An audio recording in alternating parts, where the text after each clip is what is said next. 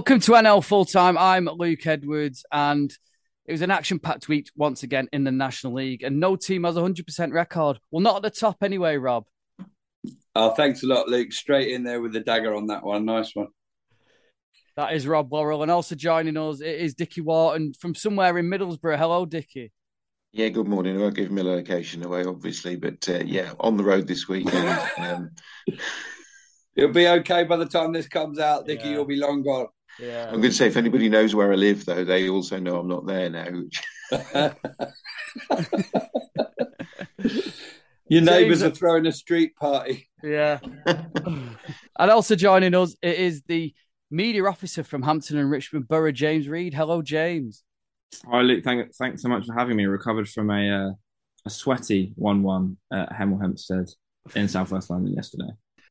So we'll start well with the teams who were fancied. Solihull Moors they drew with Southend on what was a blisteringly hot day. Andrew Dallas opened the scoring, but a beautiful curled effort from Chris Ray. Their summer signing from Banbury to cut a point for the Shrimpers. And Neil Ardley, it was weird. He was like, I don't know if you saw his interview after Rob. He was, he was so gushing of Southend. He's going, they were brilliant. It was a fantastic away performance. It was all. I, I'm surprised he didn't get on the coach at him at the end. I guess a little bit of respect shown there from from both sides, and uh, oddly, obviously, um, Solihull Moors would potentially been a little bit more disappointed with that result, their first home game, but um, an interesting proof of their credentials for me from Southend, who didn't have the best of starts last week against Boreham Wood, but to go to Solihull Moors, who are you know, they're not like a lot of teams trying to gel at the minute, trying to trying to trying to build something new. That they're, they're, there. You know, they've just added couple of changes uh, up the top end, but quality players out, quality players in, um, and uh, yeah, so not a bad not a bad point for either. But um, Southend probably be a little bit the happier than that. Just steady the ship after that opening day defeat against Wood. Paul Mullin, he opened a scoring for Wrexham early on down at Yeovil. But an early contender for goal of the season from Malachi Linton saw Chris Hargreaves grab his first point as Yeovil boss. And what a goal as well. And what a result for Yeovil. Fantastic. Um, and uh, I have to admit, as someone who commentates on football, occasionally um, when you commentate on your own team and something wonderful happens, you can hear it in the commentator's voice. And uh, tremendous bit of commentary from Sheridan Robbins yesterday when Malachi Linton let fly. I think she said he has a touch, he has a shot. Oh my God, what a beauty! um, really, really big boost for Yeovil's confidence, for the Yeovil fans' confidence in Chris Hargreaves, for his own confidence to hold the massive title favourites to a point uh, in your own backyard. That will give them a massive shot in the arm. Uh, well done, Malachi Linton. Well done, Yeovil. Um, yeah, I mean, I suppose for Yeovil, it's one of those where I think it's a club that a lot of people are worried about, isn't it? They're sort of off the pitch, on the pitch. I know uh, Seb at, at, Hampton as a uh, is a Yeovil fan by by his roots, and you know they've got a lot of. It is concerning what's going on off the pitch, and I think that's for them. A lot of people have them as as relegation ca- candidates purely because of, of all of that. So to, to take a point at, at Wrexham, where you know uh, most people have Wrexham as as by far the, the favourites for the league, along with the likes of Solihull and Chesterfield and, and, and, others. It's yeah, it could be a very very valuable one uh, later down the line. Now, as I mentioned, it was a hot day, so it was ironic that Emile Acquah opened the scoring for Maidenhead on a hot day. Uh, he tapped in the opener. Will de Havilland added a second, and Kane Ferdinand with a third before half time as they put Scunthorpe to the sword. And Joe Nuttall double in the second half wasn't enough. And Rob Maidenhead they've done it again. You, have got this team coming down from League Two, turning up at Maidenhead, probably thinking we've got enough to beat them here, and they've had well, they've been punched in the nose, haven't they? I'm not a betting man. Sometimes I wish I was, but I would have bet on that yesterday. Maidenhead under Alan Devonshire being written off by everybody again. And and Scunthorpe not really knowing what they were going into, wandering into the unknown there. Um, and uh, and fair play to to Maidenhead. I've done it before. They've had wretched starts and and, and turned things around, and and they will find ways throughout the season to to, to collect, um, you know, hopefully for them, enough points to um, you know to survive uh, in this dog eat dog world that is the National League. I mean, we've said it already, haven't we? There's just nothing that shows how much how competitive this league is that that not one team out of 24 can manage to win two games on the trot. And after the euphoria for Scunthorpe fans last week, it's probably back down to earth again for them this week, isn't it, with that defeat? And it will have been an eye opener, wouldn't it? It will. And we mentioned it before. I mean, obviously, they've brought in two or three really good quality players. Um, but there are the nucleus of their squad were there last year. What they know is defeat, what they know is relegation. And um, it probably won't take too many tests going behind in games and things like that to bring all those feelings flooding mm. back. So, um, yeah, it's the old leveler out, isn't it? You know, everybody, the first game of the season is so massive. Everything gets exaggerated. If you win, you're going to have a brilliant season. If you lose, it's going to be a shocker. Um, not if you're Maidenhead. yeah, James. I mean, Alan Devonshire, he's a fantastic. He's so wily, isn't he? He just knows this division and he knows what to do, doesn't he? Yeah, I think that makes such a big difference at, at this level. Obviously, he's um, done it, did his stuff at, at the Beveree uh, many years ago as well. And I think that's exactly a similar kind of club in the sense of, you know, you're kind of pushing, pushing, punching above your weight in terms of maybe the the financial side of things and, and sort of maximising the best out of of players. But I think they've recruited well as well. I think from a National League South point of view, uh, Zico Asare for for many people was the best right back in the league for Oxford City last year, and that was a nice little pickup from from someone that should be able to make the step up, and that's where you can kind of get a bit of value. You know, you might not have the the big bucks, but for you know to kind of pick up a few young promising players from from the league below, uh, you know, putting them onto full time contracts. A lot of these players have, you know, most players now have come through sort of academies and stuff, so they've got that kind of technical quality and that's there compared to a Scunthorpe where, you know, I think there may well be another club that could be finding themselves hanging around in the National League for a a little bit longer than they'd like to to think. I think most clubs come down, don't they? Kind of think, Oh, we'll we'll do one or two years and bounce back up, but it's um, seldom that seldom that simple. We've seen so many clubs now have been here for five, ten years, and it's uh, yeah, not a, not an easy job now, especially with the strength at the top getting uh, stronger and stronger. And like Rob said, it'll open up uh, open up old wounds, that won't it? That defeat. Yeah, I think Scunthorpe have been a club that have, I mean, obviously, so for my Stevenage allegiances, there's been a number of clubs down at League Two who probably were due relegation, Stevenage being one of them, but have sort of managed to escape. And Scunthorpe were another where you kind of just looked at them year on year and you thought, kind of, when's your turn to go down? You know, it wasn't that long ago they were in in League One, and the gap between the bottom of League Two and and the top of the National League is is nothing, if if if at all. Um, you know, the the quality at the bottom of League Two is kind of really low at times, and especially during those kind of COVID seasons where everything seemed to be a little bit delayed and Scunthorpe just seemed to be one of those clubs where everything was going wrong, nothing they could do really to to stop stop the rot. And I suppose there might be a case for this as they kind of start to completely reset. Maybe there was a you know a bit of wisdom in, in keeping a squad together, but then again, there's also a strong argument to say, look, let's just kind of chuck everything out, start again, and get some players that maybe know the division. Yeah, Notts County, they went away to Boreham Wood and Ruben Rodriguez opened the scoring, but Danny Elliott he scrambled in an effort for Boreham Wood to score his first goal for the club. A belter from Cairo Mitchell had the Magpies back ahead, but then he conceded a stupid penalty and Tyrone Marsh tucked it away. To me, the spoils were shared, and I saw an interview afterwards with Luke Williams, and he wasn't too happy with the performance by Notts County. Felt that maybe they got away with one a little bit, but for Boreham Wood again, showing a fighting spirit, Rob. Yeah, it's an interesting one, Luke and Luke v Luke yesterday, Luke. but um, Luke's here. Yeah. um, but yeah, I I, uh, I, haven't seen the highlights yet. I'm looking forward to uh, to doing so.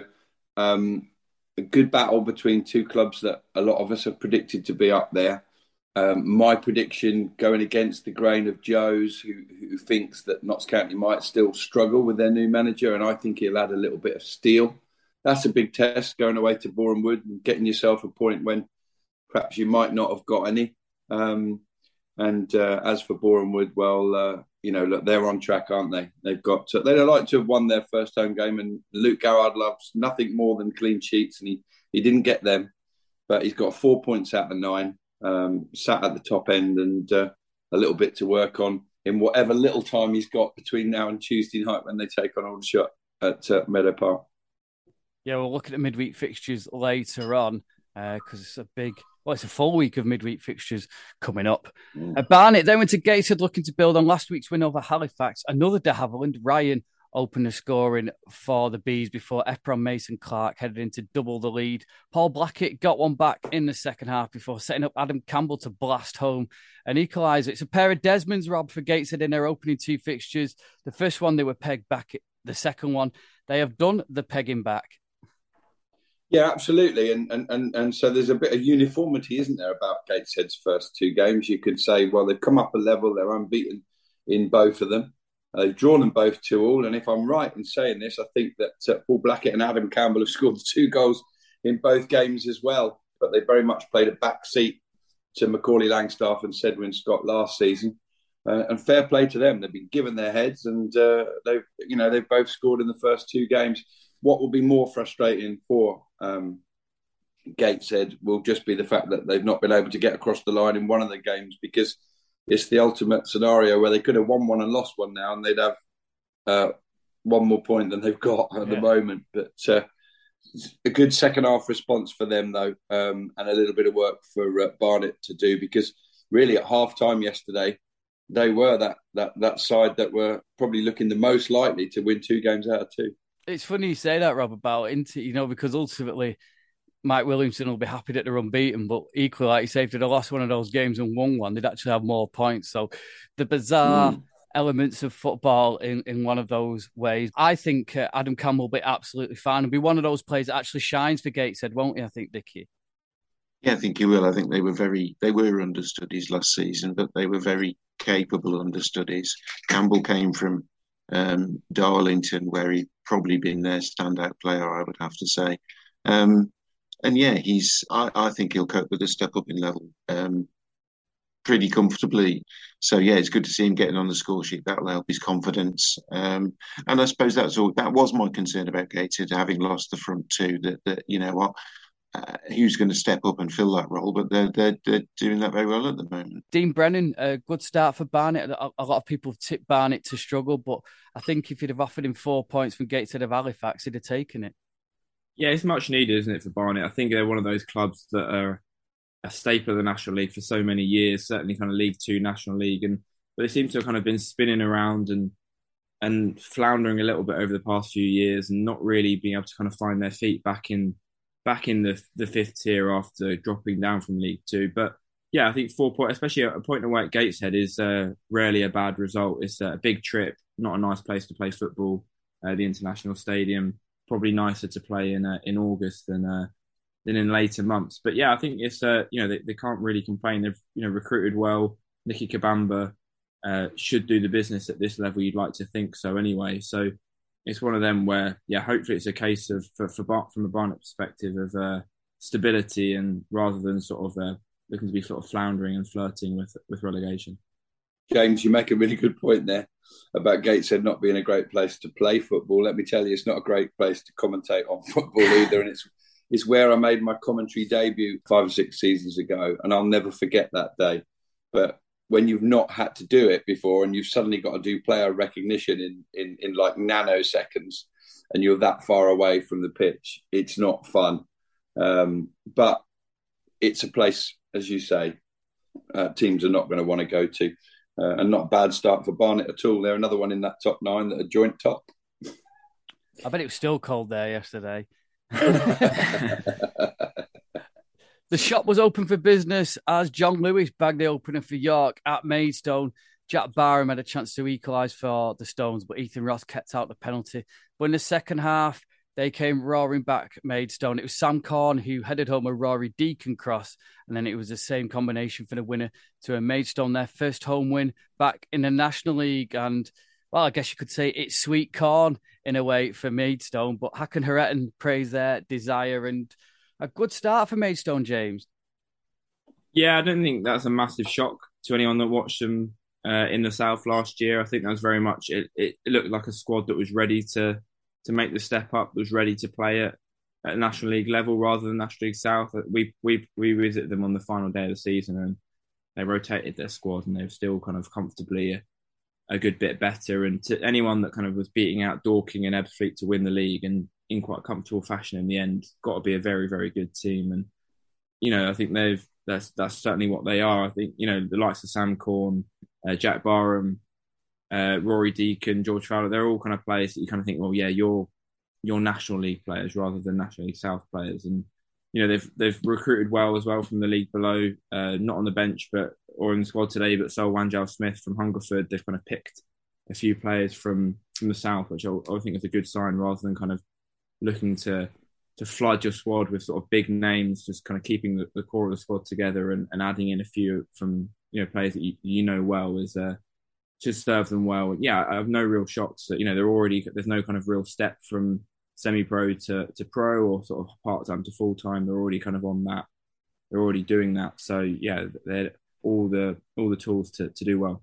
Interestingly, Tom thinks that Maidstone will struggle because they haven't strengthened as much, and there, there, are still a lot of play or some of the players who were there when they went down a couple of seasons ago. But do you, you think they'll be fine then, Maidstone?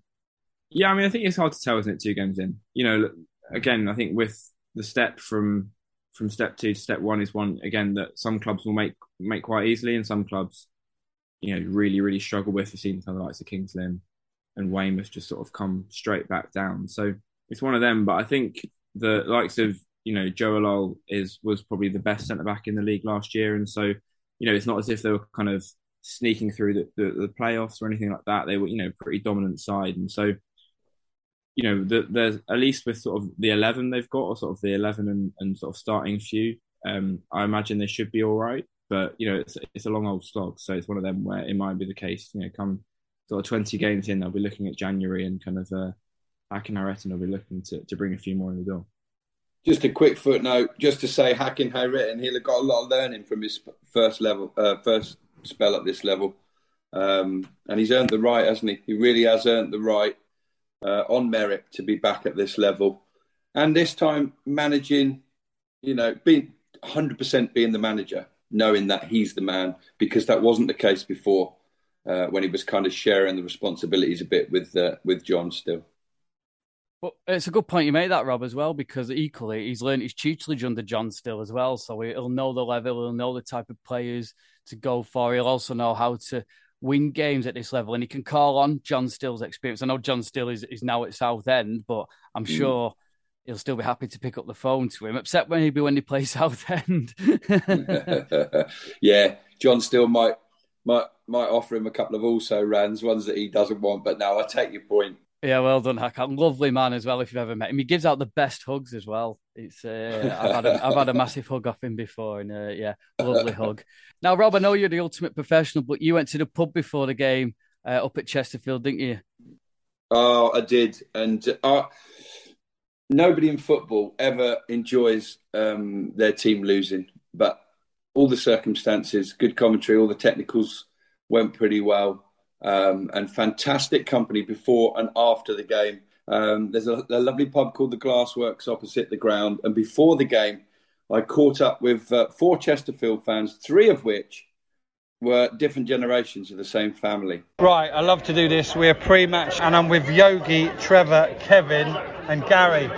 And I'm just that's it really because I've got all the names right. I'm impressed with that absolutely decked out in all the Chesterfield colours. There's a couple of different kits here as well. Starting with you, Yogi. Um, another season upon us, another season full of hope. Chesterfield, a bit like Aldershot for different reasons, seem to have so much hope and it all comes tumbling down around your ears. How are you feeling about this season? Uh, very optimistic.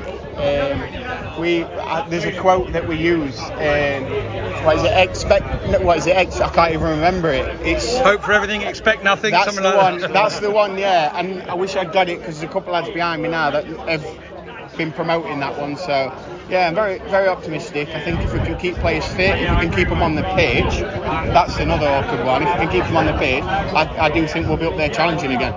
Really Talking about players on the pitch, Trevor, you've lost Coverland. He's obviously an eccentric goalkeeper, a good goalkeeper, but he's out of the way for three games. Are you pleased with the signing of Ross Fitzsimons? Well, I should be with the goalkeeper.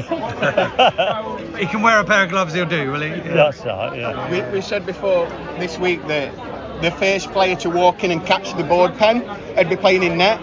So everybody's been late getting in, I think, when we've looked across roads. So. And Kevin, any other club 2 0 up at Dorking uh, on the first day of the season would probably think we've got this, but let me guess, I don't know if you were there. Did, did you have worries even then? Ask any Chesterfield fan whatever we do, we do it the hard way. Yeah. And nothing's ever put on a plate for them. 2 0 up, we've been 3 0 up before and lost 4 3. So it's never in the bag until the We've whistle 3 0 blows. down and 1 4 3. Yeah, yeah, and if, if, if Chesterfield can make a complication, we've planned for players, we've planned for tactics, we've planned for everything.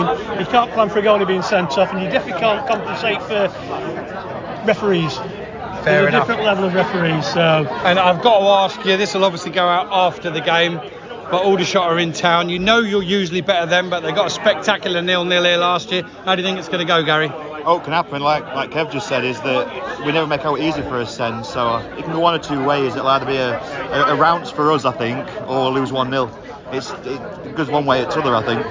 Well, I'm going to be honest and say it's either a rout for Chesterfield or a spectacular nil-nil for the, for the shots again. Have a great season, chaps. All the best. Yeah, so that was before the game. On, on the pitch, Rob Kabongo Tshimanga, he was back. I, I imagine he got a really good reception uh, as Chesterfield, as you mentioned, took on Aldershot. Ultimately, it was Liam Mandeville's goal which separated the two sides. What was the game like? Terrific. Really, really good game. I mean, racked with tension for both sets of fans for different reasons. Um, very, very open game, really enjoyable. I, I made more um, goal effort kind of notes on my commentary pad than I've done in a very, very long time, particularly in the first half where it was a little bit like a basketball match. And, you know, Chesterfield, obviously, with the bigger squad, the better quality squad, the home support, a wonderful pitch. It's so much better than last season. Um, they looked good. Uh, they looked like they could, uh, you know, pick holes in an Aldershot defence that was trying to show it was a little bit more together than last week against Solihull. And they had some good chances. Jeff King could have had a hat trick in the first half an hour, but two of those efforts were with his left foot. Um, Luca Ashby Hammond in goal for Aldershot was superb. He made one save just before half time, which, um, you know, contentious. Some people thought it was over the line. Uh, some thought it was sort of on the line. Um, but in amongst that, Aldershot had three golden chances as well. Effion um, and uh, Willard. And then in the second half as well, Ryan Glover heading against the crossbar, all at nil nil. You just didn't know which way it was going to go. Probably, I suspected at some point Chesterfield would score, and that's what they did. Um, and what was no surprise was that the goal came from a raking crossfield ball, a brilliant ball over the top from Ollie Banks, who is on that, you know, snapshot of 90 minutes that I saw him yesterday, potentially one of the best players in the National League. He's very, very good. I don't know what he's doing playing at National League level. He's tall, he's rangy, he's got pace, he can win it in the air, he can win the ball back, he can ping it here, there, and everywhere. Um, and he was very, very good. I've got no qualms with the result. I think Chesterfield had the more chances, the better chances, a much, much better showing uh, from Aldershot. Um, and certainly, I think a game that I could walk into uh, the home pub after the game and chat to some of the people in there um, and, and, and be able to hold my head up a little bit because um, Chesterfield fans were very complimentary about Aldershot yesterday. Um, I did try and have a post match chat with uh, three Chesterfield fans who admittedly uh, had had a couple of drinks. So look, it's only fair. It was another defeat for the shots, but it was Chesterfield's day. It could have been 7-3 today, but it ended up 1-0. Uh, I'm joined by Miles and Paul and Luke, who very kindly shared a taxi with me and let me pay. Um, and we're just round the corner from the train station, but they have bought me a drink. Miles, a win's a win, and it 1-0. You've got to be happy with that. Absolutely. After yeah, well, we're happy. Not really. You happy No. that Tshimanga's back? He got a hell of a Yes, reception. yes, didn't he did. Yes, after well, I don't think it's quite the play that we had last year, but give it a bit of time, and he'll be back. I just felt we were more progressive with the way we played today. A lot Fair more enough. progressive. Fair enough. And you're trying to convince your mate, not me, aren't you? But I know he. I already know he's not too happy with the one 0 win. He, he- he wants a bit more, don't you, fella? Definitely. No, I, I, I'm, I'm very. It's, we played well in spells. We had like good, a good lot of possession, whatever else. But at the end of the day, we weren't. Final third, clinical enough. Not clinical. Yeah, we, we, we uh, all right. We had Kabongo come back and, and Clark and that, but it just seems like we we played a load of ball. We played lots of balls. You know what I mean? We played a lot of passing football, but just didn't just didn't proper click. And and I'm gonna. It was a mistake from the Yorkie. Yeah, yeah.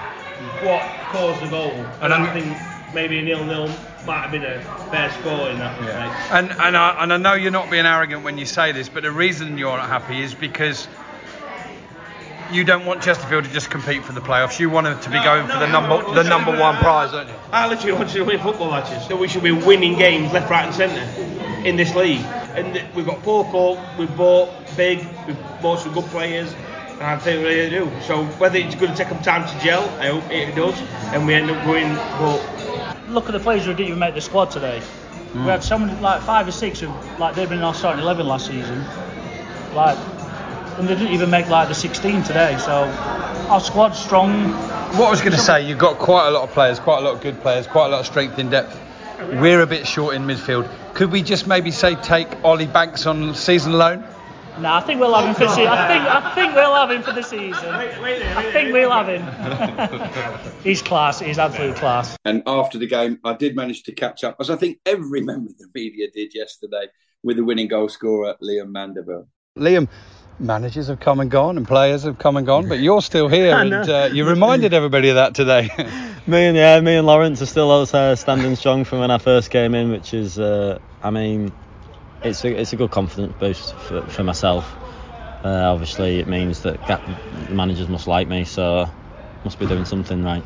You mentioned in another interview you've just done that uh, everybody's obsessed with stats, and whilst you feel you've been putting your effort and your performances and you haven't quite had the goals and, and the assists that, that, that you might have done under this new manager, uh, monkey off the back now, so to speak, or you just want to kick on, yeah? Absolutely, I think getting off to that, getting your first goal for the season. In fact, it's I think it's my first goal for the Scaffer, which is, is shocking, really. But the faith he's put into me, so I'm glad to get that off and back now, and it's uh, really time to kick on at least double figures, hopefully. From the stands, it was a good game because it was quite open, wasn't it? And Aldershot didn't park the bus; they played their part, didn't no, they? No, to be fair to them, I, I think uh, they got the tactics pretty spot on. To be honest, they came here, they, they were solid uh, when we had the ball, and they broke quick when when we uh, when we didn't have it, and we had to deal with that. I mean, we created uh, quite a few opportunities. We've had a goal, was a goal. We've looked back, uh, Quiggs' header has gone over the line, but. These things happen in, in, the, in these leagues. We haven't got VAR or anything like that, so um, so Had a pretty good view. It was Yeah. mostly over the line, Yeah. but not completely. Yeah. No, no, it was over. It, it, Uh, it was You've seen over. footage? Yeah, it was over. It was wow, over. Know. okay. But in the end, it's not. It doesn't yeah, exactly. need to be that's a what I mean. point, but? I mean, Yeah. uh, yeah, that's what I mean. So it's not about that. Um, I'm just happy to get the goal. Yeah, fantastic. Um, and and you won't know this, but our podcast, which is Follow the National League for five seasons now, we've we've followed closely England C as well. Yeah. Um, and uh, I know that's a while ago, and the and, and the result didn't go right, but Yeah. must have been a proud day for you winging on the uh, England shirt. Oh, absolutely. I mean, I had. a- Do you know what? I had a great time there. I, uh, disappointing, obviously, with the game was horrible. To be honest, we had, we dealt with all the conditions. It was boiling sunshine when we got there. Went through snow, rain, a lot. It was. It was tough, and they, and they, they, they were good to be fair to them. Um, but yeah, it, I think obviously at the time, I didn't feel so proud. But I think looking back on it, it's it's, it's an achievement. I've got the I've got the cap back at home, so yeah, it's definitely something I look Keep bringing what you bring to this club and the National League, Liam. Thanks for joining us. Thank you. We heard about Shooter McGavin in the preview podcast from Joe. Well, it was his goal that saw off Halifax. That and an inspired performance from goalkeeper Mark Halstead in a Torquay goal helped them take the three points. And Halifax have now lost both games. Uh, Quite a surprise, that Rob. I'm not sure. I mean, I was literally jury out for me at the start of the season because of the fact that I think managers are so important. And um, you've got an assistant manager stepping up to be manager, and he'll have been desperate to get a win on the board, desperate to get their first points on the board. But they haven't come in the first two games. And you know, Luke, you've been there probably as much as I have. That's uh, often an over expectant crowd at Halifax. And unfortunately, people are going to start wheeling out the cliches now about a playoff side having a hangover the following season, aren't they? Like they were trying to label on Solihull Moors until until the season kicked off. Um, so um, yeah, I'm not too sure um, about Could that though, one. Rob, could the, could the Yeah. excuse sort of be levelled that there's been a lot of upheaval, the manager's gone, and he's he's brought in a newish squad? I mean, to be fair, the only a lot of the squad that came in were only about two or three weeks before the start of the season. So is it still a case of like waiting for him to gel as well? to some extent, I've got the sheet in front of me here, and Halifax sit in the middle. Really, you've got a few sides that have kept a lot of continuity, and others that have pra- pretty much built it new. Um, Halifax actually kept 11, 12 players, and they brought in a similar number. Um, they've got a 23 man squad at the moment, and you had continuity there. Uh, Millington was um, was there for the whole of last season, Chris Millington. So, um, no, that should have been in their favour, Halifax. The fact that they had continuity of some of the management team. But equally, let's not get too anal about it. It looks horrendous, doesn't it? It's two defeats. Only two clubs have lost both games, and one of them is Halifax Town. But it's very, very early. Um, and I saw um, Adam Virgo went fishing on Twitter yesterday, which quite surprised me. He continued his his uh, his relationship with the FC Halifax fans. He said, "Oh, Halifax fans have been a bit quiet at the start of this season, and uh, to be fair, only a couple of them nibbled, and one of them nibbled back very calmly. And he said, "Not much to say, really. We, have still got a pretty good squad, and we'll do okay this season. Don't read too much into the early season results." Oldham impressed in front of the BT Sport cameras, their first ever home game in the National League under new owners, of course. Hallam Hope, who's one of the survivors from relegation, opened the scoring. Chris Porter added a second before Ben Tollitt, who everyone was impressed, pressing about on the BT Sport highlights and also Adam Virgo in commentary as well. He smashed into third. Josh Taylor got one back, and then Alfie Rutherford added a second to make it a nervy finish. But the Latics held on in the end. I know John Sheridan was a bit grumpy that he conceded two goals late on. He felt he'd take the foot off the gas. But um, a big day, a big day for both sides, really. And Oldham did the business in the end. Yeah, they did. Uh, and I know James saw some of this match as well, so I'd be interested to hear his thoughts in just a moment. But um, it, it, was a bit of an odd one in a way. It kind of felt like Oldham's homecoming, didn't it? A fantastic crowd, great atmosphere and they got the start that they wanted, and and, and Dorking didn't. Um, but Dorking were impressive, I thought, through a lot of the game. Uh, obviously, they showed their character late on to come back and get the two goals.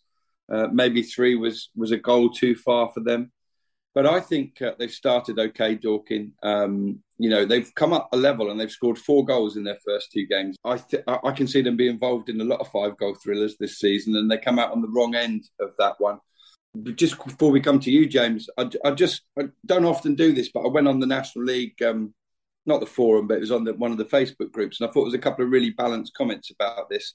Uh, I'll whiz through them quickly, Luke. Um, Jeff Elliott, who's an Oldham fan, he said, I was impressed with Dorking, a really good football inside. They used the full width of the pitch, and I really liked how when we had a corner, they left three up front. I think they'll surprise a few teams this season. 3 0 would have flattered us, and we were holding on a bit at the end there. Um, and a Dorking fan, John Page, says, I have to say, on the back of the defeat to Oldham, I'm confident we can cause a few upsets in this league. We played well throughout the match, and two lapses in concentration early in each half cost us. Um, and he goes on, but uh, he, he, also feels 3 0 would have flattered them. And Dorking just need that first win now. Great support Oldham have, though, and it shows just how big this league is. Well done to the Wanderers fans who made the journey. I was going to say, yeah. James, we were. Um, I know Bobby Gerald Taylor, a bit of quality there. What what what are your thoughts on Dorking? Yeah, it's funny, isn't it? I think it's basically the exact same squad that that went up from the National League last year, save for the two strikers, and yeah, they they really have kept that that continuity together. The only real new names in there are, are Ryan Seager and Luke Moore, which is a an interesting duo. Ryan Seager is a great signing though from from Hungerford, was kind of instrumental to why Hungerford did so well last year. But as you know, I think as as Rob said, and as the comments echo, you know, they do play some lovely stuff. It's kind of you kind of want to dislike Dorking maybe sometimes with Marc White can be a bit brash sometimes, but actually, look, he's a, he's a love him.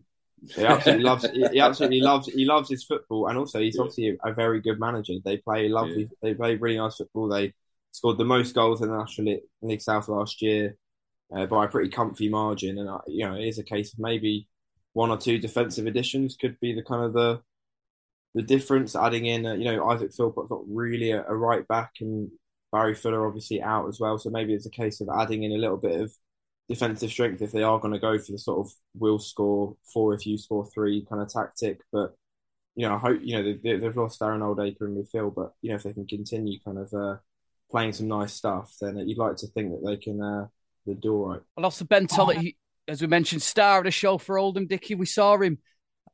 We, well, you've seen him at Fylde over the last couple of seasons. He was far too good for the National League North, and he's a great pickup for Oldham, isn't he?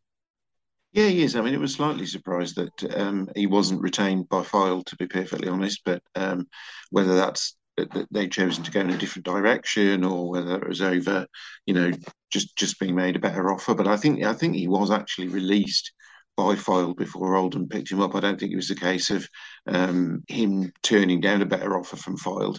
Um, but yeah, um, again, another player who was one of the standouts in that Fylde team, um, and no surprise to see him doing well at Oldham. So Eastleigh beat Wealdstone thanks for Tristan Abraham's goal. Controversial if you watch the highlights. The linesman flagged for Wealdstone foul, but the referee played an advantage and Abraham scored, and it was the only goal of the game. Dagenham again with a slow start, 2 0 down after 31 minutes at Woking. Reece Grego Cox, who signed from Crawley in the summer, and Rowan Ince with the goals. And Dagenham, Rob, I mean, they're, uh, they're, Daryl McMahon will be under pressure. I know you've spoken about it before, but it's not the start he wanted, is it?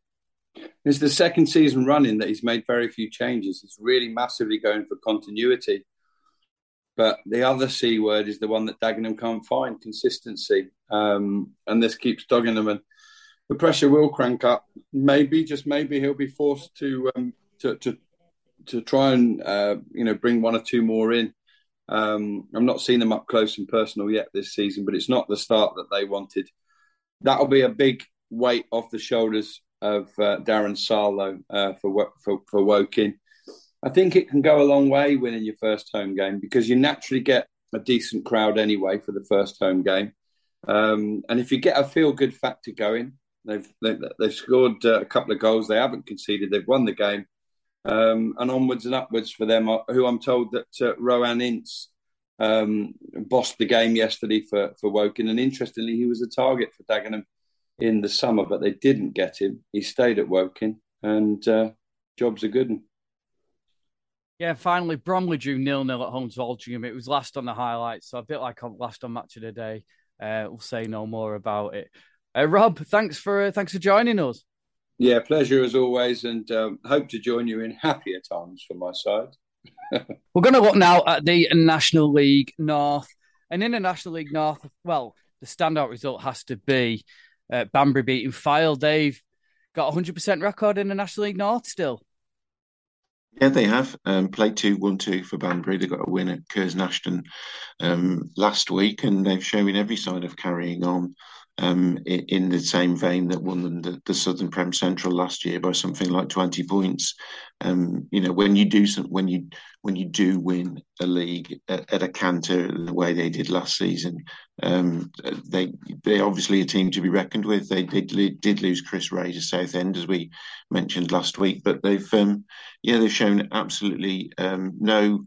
Uh, concerns or no fears about coming into this division and holding their own and beating Fylde, who were well, I think they were favourites for for most, but made by most of us when we made our predictions, and I think the bookmakers' favourites as well, um, is an absolutely terrific result for them. I suppose with the home form though, Dickie, I mean, because they did so good at home, they won't fear anyone, will they? No, I suppose it's one of those things. I mean, I looked at it, and you um, um, you think Banbury coming into the league and probably being the most one of the most southern of the northern teams yes, they're going to have a lot of travelling, but you've also got to think that a, lot of teams have got to do a lot of travelling in order to get to Banbury. Um, and with them being strong at home, you know that that is going to be a, a, big thing for them. It is is using that home advantage, particularly when teams are getting off buses after you know three, four, five hours worth of travelling to get there.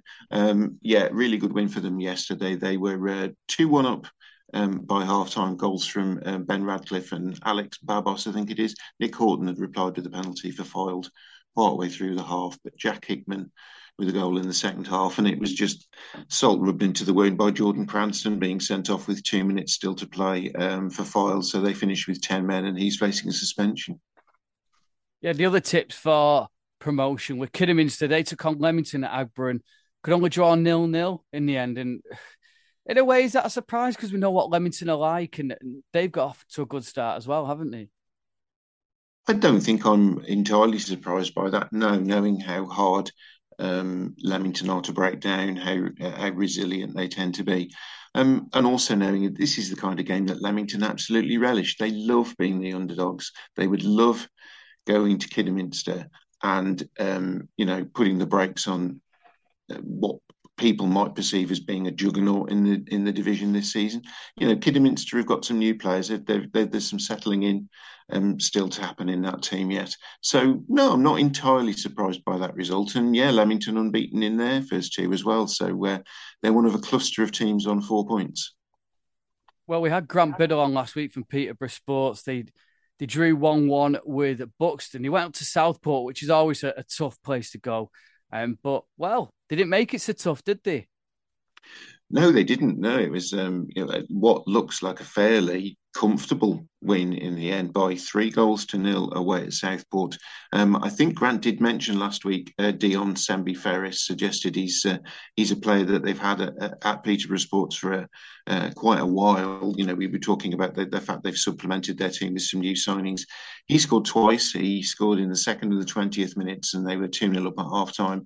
And then Jordan Nicholson added a, a third goal with about 15 minutes still left on the clock. So um, yeah, don't know the entire story of that one, but on the face of that, that it, it certainly looks comfortable um, and, and, impressive. It's it's a, it's a result that will fire warning shots around the division that Peterborough Sports are not to be taken lightly. Um, as you know, I'm sure Grant would have. Uh, he was speaking last week about making statements, wasn't he, about bringing some of those players in, like Connor Kennedy and Connor Johnson, and, and saying that that was, you know, it, the, the, there was some intention there to sort of um, make uh, people believe that Peterborough sports deserve to be at this level, and I think results like that yesterday will only um, strengthen that claim. Yeah, I think we've got to give a shout out again to another newly promoted teams. I mean, you look at the top of the table; it's very, it's not what you'd expect. It's fair to say, would you? I mean, Kings Lynn, they're another team who are on a hundred with a hundred percent record. They beat Blyth two 0 We'll get on to Blyth very shortly on what's gone on there this week. But a, a good start to the season for Tommy Widdrington's men. Yes, it is. I mean, we've been told that Kings Lynn have remained full time, which is one of the reasons that I've got them um, certainly in a playoff spot because when you know the advantage that that um, can give you, not entirely surprised that they got a 2 0 win over over Blyth Spartans yesterday, given that Blyth um, were exceedingly quick out of the blocks in dispensing the services of manager Terry Mitchell, I think on either Tuesday or Wednesday, literally four days into the season. Still don't know if there's any more behind the scenes there. There clearly are things that have that have gone on and maybe just disagreements over direction. I think there was some suggestion that maybe Terry Mitchell maybe hoped there might be some more investment in the squad, which um, clearly doesn't look to have been over the over the um, close season. Um, but yeah, comfortable for Kings in yesterday. Goals in either half. One from uh, Michael Clunan, who's a, a, mainstay of that side, and uh, the manager's son Theo Widdrington adding the second in the second half. He does have two sons, after all, at least two sons, because one of them um, big was a dancer on Strictly Come Dancing as well. I remember last season. So yeah, Kings Lynn waltzing to victory yesterday. I don't know if you saw saw them coming out the tunnel yesterday when the players arrived, but he turned up in a, a very snappy suit, did young Widdrington, and he had shades on and everything. He looked very cool. It's fair to say. and a very warm day, well. on a hot day, isn't it? You know, looking like you've just turned up at the Cannes Film Festival rather than the Walks. But uh, yeah, fair, fair, play to him for uh, for doing that.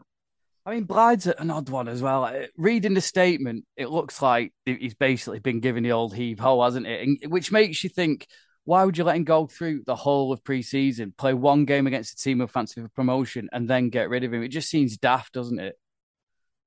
It does. It was one of those statements where you got the impression that there wasn't much said in the statement, and sometimes these very minimal statements of football clubs mask a whole load of issues, which um, you know are basically boiled down to we, are going to try and keep this as um, as clean as possible and just put out a very short, almost tersely worded statement, which just and, and the, the, very fact at the bottom it says that we won't be taking any more questions about it this time mm. um, it, it is another clue there. It is a strange thing to do to let somebody go through the whole of pre-season.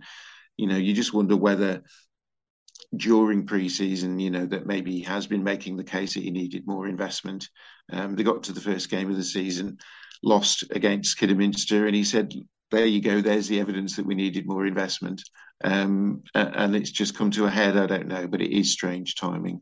Um, he's a very well respected figure in Northeast football, Terry Mitchell as well. He did very well for Blyth when he came in last season and, and saved them um, from from going down ultimately with a run of results that they they put together when he came in. Um, but yeah, that just shows what football's like, isn't it? You know, just six, seven, eight months later, and um, yeah, he's gone. So four of the teams on four points: Darlington, Chester, your beloved Telford, and Buxton. Uh, really good wins for Chester and Buxton, Dickie.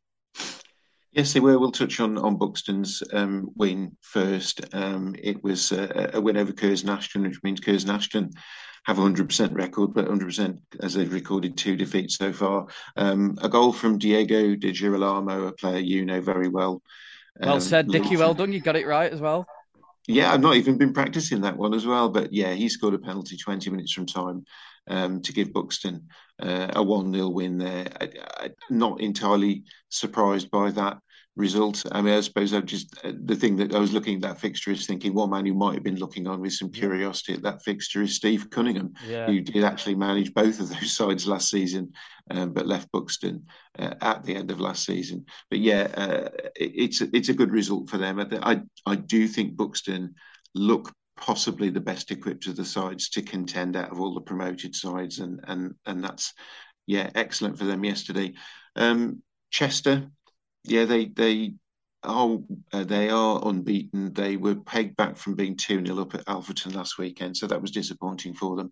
But they took another two 0 lead yesterday uh, against Brackley Town. Goals from Cole Hall and Kurt Willoughby, a, a new front pairing for them. Um, and yeah, and they they remained in in front there perhaps just a, a, little bit of a signal of the, the, the change that's gone on at Brackley Town there as well. In that, much like Kidderminster, that they've got some bedding in of new players to go on. I have predicted it to be not quite as good a season for Brackley this season, but you know we are only two games in, so we're not going to read vast amounts into a two 0 loss at Chester for Brackley just yet. Darlington they drew one one at Chorley, and you're up in the northeast. Uh, you're up at Spennymoor and you met a famous face. You met John Bishop. Did he go, hello, Rich, how are you? I'm John Bishop. Really oh, enjoyed oh, actually, the game, to... I did. I know. Um, um, it was a strange story. We were told that he was in the ground. Apparently, he's a friend of the Spennymoor owner, Brad Groves, and he was en route to the Edinburgh Festival. So he'd called in uh, to see the game. I actually tried to play it quite cool with him in that I walked into the bar and he was right in front of me. And I thought, right, like, don't stop straight away. Just keep sort of like going. Um, and I was able to have a bit of a conversation with him because, of course, he was a semi-professional footballer in his time, played for your own team, Hyde, mm-hmm. um, and, and, Telford stopped them getting to Wembley in 1989, beating them in the FA Trophy semi-final.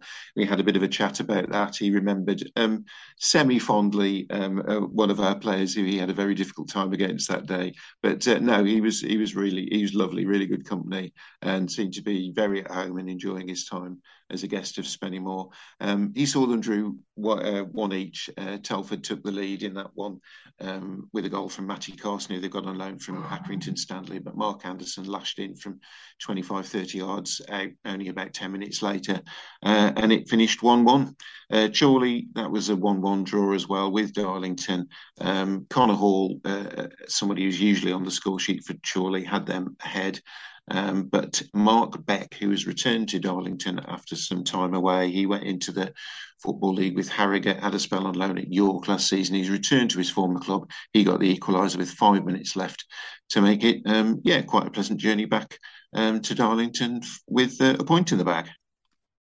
Uh, well done to Scarborough there. Finally off the mark, Dickie. They got their first win at home win against Hereford. Yes, uh, it's important for, for Scarborough to you know get some points on the board early, as it is for any promoted side, really, to just give you that sense that you know we're okay in this division, we belong here. You know, uh, uh, it took an own goal yesterday. Luke Haynes putting through his own net in the second half uh, for Hereford to to give Scarborough the points.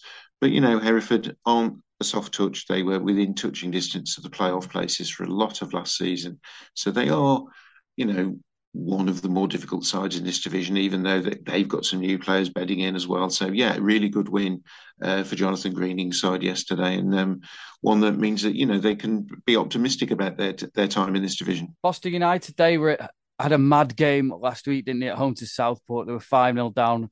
Ended up clawing it back, but only by three goals, and they lost five three. Uh, Paul Cox said that his side always start quite slowly, so I suppose if you live in Boston, it's best getting a half season ticket. And that slow start continued on Saturday, didn't it, Dickie?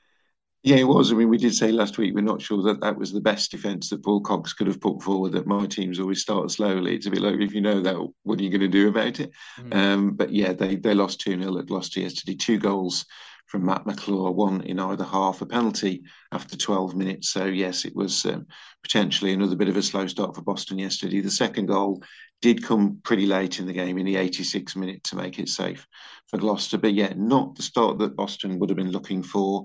Um, clearly, two games into a 46 game season again, we're not getting carried away with what this means. But, you know, Boston with the facilities that they have and with Paul Cox having gone there last season, you know, and turned his back on Kettering, seeing that Boston has been, you know, a, a club more suited to his ambitions and able to sort of like deliver, I, I guess, more the type of um, um, football club he wants to be involved in. Um, it's not a great start for them. And, yeah, I'm sure Kettering fans will be uh, looking at every result that Boston get and enjoying that at the moment. Yeah, Taco catching they drew 1 1 with Bradford Park Avenue, and Farsley and Alfreton drew nil nil to round up the National League North scores. Uh, Dickie, thank you very much for joining us. No, you're very welcome. So we're going to look at the National League South next. Brilliant. I've finally quit. I can keep up with my kids now. I feel like I've got my life back. It's an amazing feeling when you stop smoking, and you can experience it for yourself. Our range of free support can help you quit for good, from our app to emails, face to face support, and online communities. Search smoke free. Better health. Let's do this. In the National League South, at the top, as you'd expect, two teams with a 100% record after two games Ebbsfleet and Dartford. Yeah, I mean, I think the two teams that most, a lot of people had uh, as two of their favourites, Ebbsfleet, I think for most people were uh, the standout side going into the start of the season. Not a lot of, uh, not a lot of turnover of players. They've kept most of their squad and just added uh, where they've wanted. Dennis Coultry knows the league pretty well. And uh, another win, if uh, in dramatic circumstances for them this week, with a three-two win away at Weymouth. Uh, Craig Tanner with two, and I, you know Craig Tanner is one of those players that on his day uh, feels like one of the very best in the league. Kind of one of those players that looks like they float around the pitch sometimes. Has got pedigree at in in the football league and uh, you know, I think as well a 90th minute winner at Weymouth will be a is one that's good for the, the team around the confidence as well. Kind of you know one of those you might, you might look back on later on in the season as a as a really crucial extra two points and and Dartford. You know, I think uh, the question mark for me over them was obviously Alan Dowson came in a bit late. They sacked they sacked Steve King quite quite late on in sort of the the end of season period, but um two wins out of two. Although you'd expect them to be beating Cheshunt at home. In fairness, if they are going to if they are going to they are going to challenge and and Bath City away is is a nice one. I think their game against Havant on Tuesday is a is a nice early test to kind of see where both of those clubs are. And I suppose the other side at the top of top of the league with all six points is uh, is Concord, which is probably the, the one we weren't really expecting. But uh, two two goals, two wins, uh, none conceded. Uh, they'll be pretty happy with that. Yeah, and a, a player who's experienced as well at National League level, better level. Ben Williamson, he got the goal, didn't he? And, and Concord, yeah, can you see them sustaining that at all? I think it, it's hard to say, isn't it? I think they've they've played two teams that in Hungerford and Taunton that you'd probably expect to be at least in the bottom half of the league. Um, you know, again, it's one two one nil wins, which obviously you'd like to think would make them hard to beat. I didn't particularly fancy them before the season had started. I just didn't think they'd brought in that many players to kind of boost a squad that had finished kind of in the, the lower mid table region last year. But you know, if you keep kind of grinding out results, especially early on, then that could could well go a long way. And uh, I think that was a that was a big one for them as well. One of their one of their players, Ryan Blackman, um, his son unfortunately passed away uh, this week, and I think it seemed to be a kind of a real unifying moment for Concord after that win, where uh, and again, it, can be the kind of thing that can um, can really go a long way in kind of bringing bringing a squad closer together, especially for uh, for Concord. There's some long trips in there this year: Bath, Taunton, uh, Chippenham, Hungerford, um, and those kind of things can uh, can go a long way. Yeah, also up there at Worthing, Havant Tonbridge and Dulwich. They're on on four points. Just outside that is Hemel and Dover. Uh, Worthing have had a good start to the season. They had a really good win as well on Saturday. Yeah, I think it's something you expect from Worthing. I think in terms of the the teams that have gone up, Worthing kind of look like they've got the infrastructure in place to kind of kind of do well. If you go down to Worthing, it's a really impressive setup. Um, they've kind of got the the artificial pitch down there, lots of kind of revenue streams. They've got various other sort of bits going on in and around the club. It's it's a really impressive setup, and obviously they were kind of one of those clubs that had been their promotion had been kind of delayed for a season or two due to COVID, so they were kind of really ready to go up. But but yeah, two wins from two and a a bit of a, a ding dong battle it seems with uh, with Welling, a, a, team that a lot of people have, have kind of fancied to finish in the playoffs. Away at Welling is never an easy place to go. Not a nice pitch usually. I don't know what they've done to it this year, but you know that would be an important three points for them. Yeah, they're ahead of Havant, aren't they now, Worthing? And Havant could only draw 1 1 at Braintree. A big loss for them over Jason Priory, got a straight red card. And over the next couple of weeks, that could prove a bit of, uh, difficult for them. Yeah, Cressing Road, not a nice place to go. Never easy. Braintree away. One of those, again, it's a long trip for a lot of people. And uh, Angelo Harrop will, you know, is putting a new squad together there. So really difficult to kind of get a feel for what they'll be like at all. But if I haven't, yeah, Jason Prior, probably uh, the league's star striker, if ever there was one. Um, now, well, he'll be available for Tuesday due to the way the, the red cards work, mm. but he will then miss uh, at least one game, and that might mean he misses uh, Havant's trip to Southwest London uh, to the Bev potentially. But I suppose Havant that's where the squad depth comes in. They've got James Roberts and they've got Mo Fowl, and it's kind of a case of what well, if you've got four top quality strikers, well then missing one shouldn't, in theory, uh, make a difference, and that's kind of where you know, hope for, for, from a Havant point of view, that sort of squad depth and the extra kind of maybe bit of money that they're able to spend compared to other clubs should uh, should see them right. Yeah, the other teams up there in, in the playoff places as it stands are, are Tonbridge and Dulwich. Dulwich drew 1 1 at Farnborough. Farnborough picked up their first points of the season. And uh, Tonbridge, they drew 1 1 away at Slough. Yeah, Tonbridge, funny one. I think, you know, that obviously, I think a lot of people were, were surprised to see Steve McKimm go uh, last year, had a very particular style and probably not you know one of the biggest budgets in the league, but new pitch down there and now at Tonbridge, which will get its first uh, viewing next week when we travel down there. Um, that's his first ever game, and uh, yes, it seems like a kind of a new era a little bit for Tonbridge. Uh, Femi Akinwande is a signing I like, um, and yeah, there could be one of those teams that that surprise people a little bit. There's always a few in there, isn't there, that kind of people have to kind of struggle just because that's kind of what they historically do, and perhaps they'll be um, surprising. And then Dulwich Farnborough, I think that's kind of a result that kind of smacks of, how difficult it is to kind of in those early games to kind of really feel where everyone is. Dulwich are a team that most people were would be backing to um to do well this year, going to the playoffs. They've recruited well again. Uh, Will Wood, I like Sam Deadfield, obviously from from Hampton, is a really good player. And but and Farnborough lost last week to to a Hemel side that came to the to Beveree and and didn't look that good. So it's it's one of them where you kind of think, well, how does that result kind of really work it out? But obviously, football's never that simple, and I think it's you know we'll need five, ten games to kind of really kind of get a feel for where clubs kind of slot in in, in the league. Yeah, Dover, while you've got Alfie Pavey, your team will always have a chance. They won 1 0 at home to Hungerford, and another team, as I mentioned, on four points at Hemel Hempstead, who, who you saw yesterday against Hampton and Richmond. Yeah, Dover, um, it's a, again one of those great unknowns, aren't they? Obviously, the the nature of their relegation last year was uh, was unique. Uh, just one of them you can't really get, garner anything in terms of anything meaningful in terms of what's going to happen on the pitch this year based off of last year's kind of just shambles, really. And uh, but yeah, Alfie Pavey is is a very good player at this level. Um, again, not going to be a nice place to go for a lot of people. It's probably a, a long trip, especially for the likes of Bath uh, and Taunton. So, you know, a nice 1 0 win at Hungerford. A Hungerford side, I imagine, will probably struggle a little bit compared to last year with the, without uh, Ryan Seager and Solwan Jel Smith uh, and Luke Kearney, obviously gone to Poole. But yeah, a 1 0 win at this stage of the season, you can never argue about. And yeah, Hemel uh, came and got a point uh, from Hampton and Richmond in a bit of a funny game, really. I think if we if Hampton and Richmond play like that for most of the season, we'll be absolutely fine uh, in, and probably do quite well if, if those kind of you know you create that number of chances, but missed a penalty. Uh, Craig King pulled out a couple of worldy saves, and uh, Hemel Hempstead took their chances. Jordan Greenidge, uh, two and two for him now. Uh, their two goals, both from him, and he's a big boy. Uh, really physical, but technically very good as well. They're kind of playing with three strikers up front, Charlie Hughes and Ogo Obi, who've both come from uh, step four. Uh, and it kind of creates this really direct style, kind of quite physical and, and in midfield, and then releases kind of three out and out number nines, which uh, could be really difficult to deal with on their day. Crazy game down on the south coast at Eastbourne, who were 3 1 up at half time and ended up losing to a last minute winner by Bath. Yeah, I mean, that would be a huge result for Bath.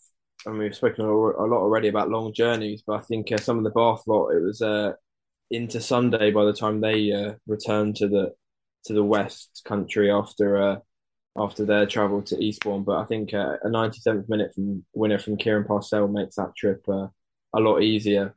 But that's a huge result for Bath. Again, struggled last year. Uh, I think if four teams had been going down, they would have probably been a lot more worried. But obviously, it was just the ones that could kind of uh, kind of get through the season and look to reset. Um, but yeah, Eastbourne again aside, finishing the playoffs last year, but hard to kind of gauge where they'll be at without Charlie Kendall. Charlie Kendall for me was probably one of the best players in the league last year. Obviously, got his move to Lincoln, um, much deserved, and was a, a, really key part of their success. But uh, Eastbourne already already knocking six goals in two games, so maybe uh, the lack of uh, Charlie Kendall's goals not a particular issue, but uh, they'll have to keep them at the other end if uh, they want to uh, challenge in the playoffs again.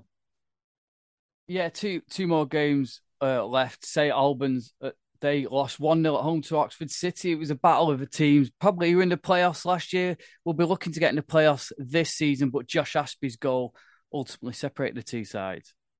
Yeah, Oxford City, obviously, it's a bit of a, a new one for them. Lost a lot of players Zico Asare, George Harmon, Dan Matsuzaka. Uh, all part of that kind of quite impressive defence last year under David Oldfield. Obviously, David Oldfield now at Weymouth. Um, and a disappointing start to the season for them against Eastbourne. But a win at Hemel is uh, is no mean feat.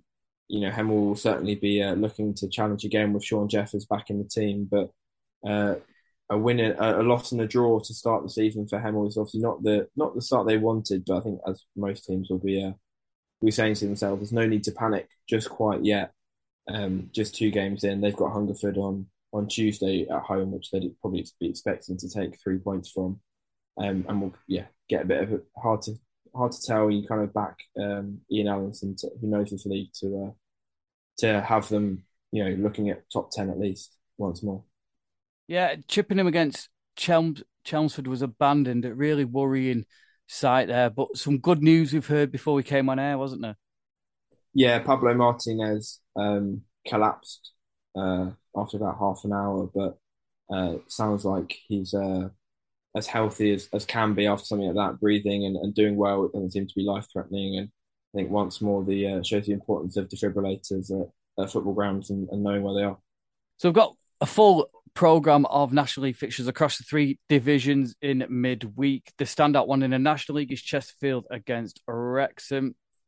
Uh, what's the standout there fixture for you in the south in this midweek? Yeah, Dartford Havant uh, Havant made the trip to to Princes Park on on Tuesday night, and I think two two sides that most people have backed to be finishing in and around sort of the the top one or two at the start of the season. That'll be a real test for kind of where both sides are.